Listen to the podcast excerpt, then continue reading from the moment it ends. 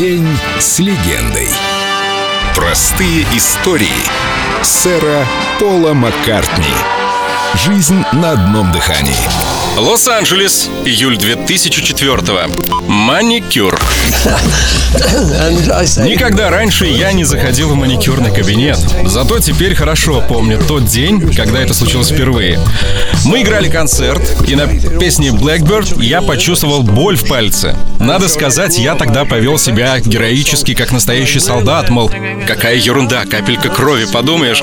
Дело в том, что эту песню я играю пальцами. Там нужно обладать определенной техникой, которую я никак не освою из-за своей лени или отсутствия дисциплины. Поэтому приходится халтурить. Я просто касаюсь струн, и вроде бы звук получается как нужно. И после концерта понимаю и вижу, что ноготь стерся по самый корень. Моя жена Хизер увидела, говорит, почему ты не нанесешь себе акриловое покрытие? Цвет будет таким же натуральным, зато ноготь станет крепким, как скала. Я согласился с ней сразу же, мы пошли в маникюрный кабинет. Несколько часов я просидел с журналом, сначала в одной, затем в другой руке, и первое время было немного неудобно. Мы все-таки ребята с севера, понимаете? Потом я рассказал об этом моим музыкантам. И оказалось, что у них та же проблема. Затем мы ходили все вместе делать эту процедуру. Надо сказать, мы здорово там проводили время. Очень весело. И нас это даже сплотило некоторым образом. He's just